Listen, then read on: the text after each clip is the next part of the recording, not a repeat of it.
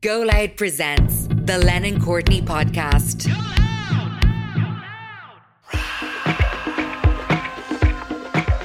Welcome to this week's bonus episode, a short but so sweet audio treat to keep you entertained. Main episodes come out every Thursday, and if you don't want to miss a single Lennon Courtney podcast release, the easiest thing to do is hit the subscribe button wherever you listen. For now, though, please enjoy this minisode. We're talking about specifically online judgment, and what was really interesting, I met this girl uh, called Morgan Bullock, and Morgan Bullock is the first black Irish dancer to join the Riverdance troupe, and she had posted TikToks of her Irish dancing to sort of hip hop music, kind of common now. And Riverdance having this sort of TikTok resurgence of American kids or putting putting it to modern Riverdance, Irish dance and modern music. Anyway, she's amazing. Riverdance contacted her. She got a role in Riverdance. She's so smart. She's parked her her. Uh, I think she's doing a PhD and so she's just so smart from Virginia. Um, but she got trolled about cultural appropriation or cultural inappropriation, whatever. And they said that uh, just meanness about it was Irishness and blah blah blah. And then she talked about obviously dance is about expression, and actually the dance uh, Irish dance comes from oppression, and she, she was really worried on it. But what was really interesting, she's twenty one or twenty two. The the judgments that were thrown at her, and I was saying it's really it's nothing. They're trolls. They hide behind keyboards. I think generally younger people see online judgment as as fear from other people, and they don't. It's only people say over thirty I see crying online now. I think younger people kind of have the measure of it. Am I wrong? I think, particularly on TikTok, and we've we've toyed with the idea idea of doing a TikTok. It's quite toxic. Episode uh, specifically on that. It it does seem to provoke a lot of negative reaction, and certainly. Um, that wonderful guy Connor who does all the hair tutorials and, and color tutorials. I, I can't remember. We'll put his name in the notes.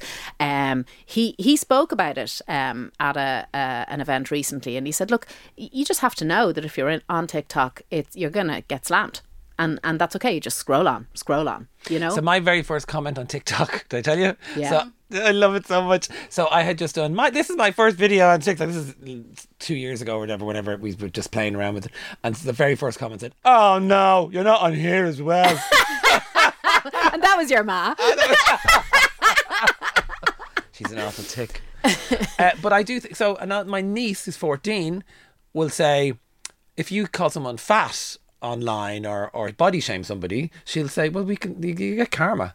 Other people will see that and come around and, and say, you can't say that. So, but, but then women over 50 who watch my TV shows and maybe they don't like it, they'll be drunk. I can tell. But, and they'll Facebook comment. And next of all, they nearly die that they, they don't realize I can see it. So mm. there's different generations appreciation of judgment online. Do you know what I mean? And in the main episode, we spoke about the fact that once you have a whole human conversation with somebody, it's much harder to judge them. And I think online, you're you're taking away that interface of humanity. 100%. So so that kind of extracts the human from the process in a way uh, on both sides. I always get from criticisms online, and I don't get much because we've a largely female audience, and women tend to be just nicer. They just do, they, and they're busier, and they tend to not And we, we, we also tend which is a huge to- generalization, but that's my experience. Yeah, but we I I think a lot of what we do is based in positivity. Yeah. I can tell you when I read a negative comment, and unless it's basically I hate that shirt or I don't like that show, and that's fine, that's opinion. I generally I generally read into it, I'm somebody too. My life matters too. Mm. You think you're great, well you're not, because I'm great too. I generally see you're just looking for attention because mm. you're probably having a shit time, God love you. And you're you're you're in a situation where you think either if you're drunk, you're you're not being yourself, so you're just drunk t- typing and that's grand. And that is actually kind Venting. of, venting. You're just drunk. That's mad. Because you're you're under the influence of a drug so you're not yourself.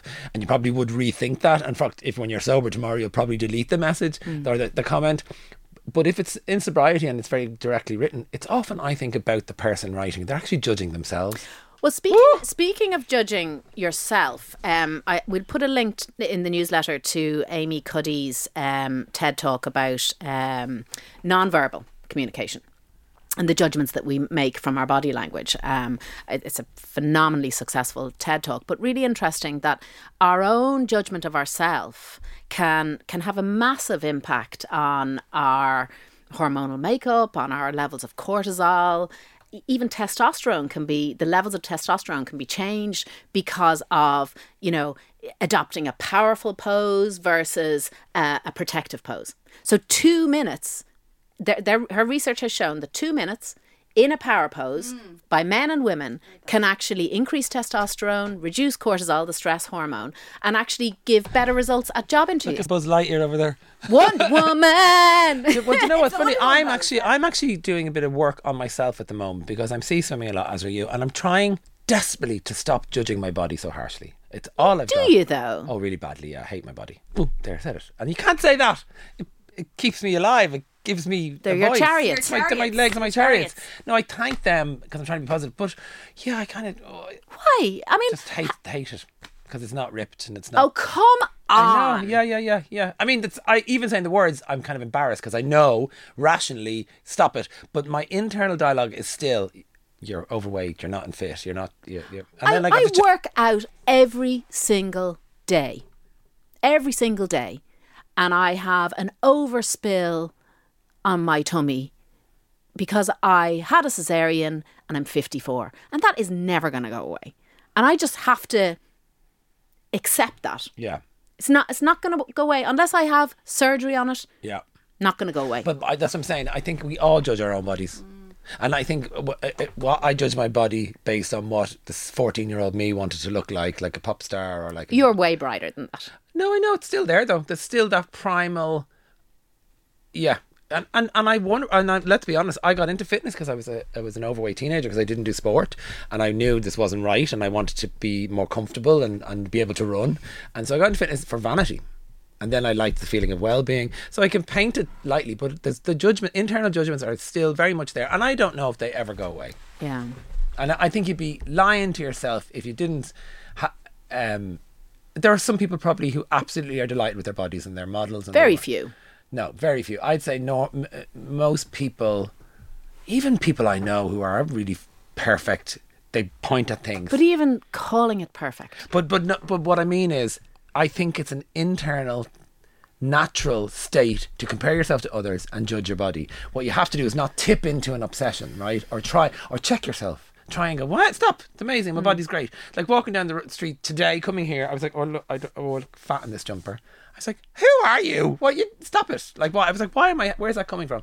So I think that's bred into me from childhood. My mother was obsessed with weight. She was always on a diet, you know. So I think it's bred into most of us. Yeah. You know, and that that normative but you have to check it all the time. normative body type, normative behaviors. rubbish, isn't it? Normative life choices. Yeah. Like only last year apprenticeships got put onto the CAO platform because up until then as a nation we believed that the only way for a kid to go after school was university. was college. Yeah.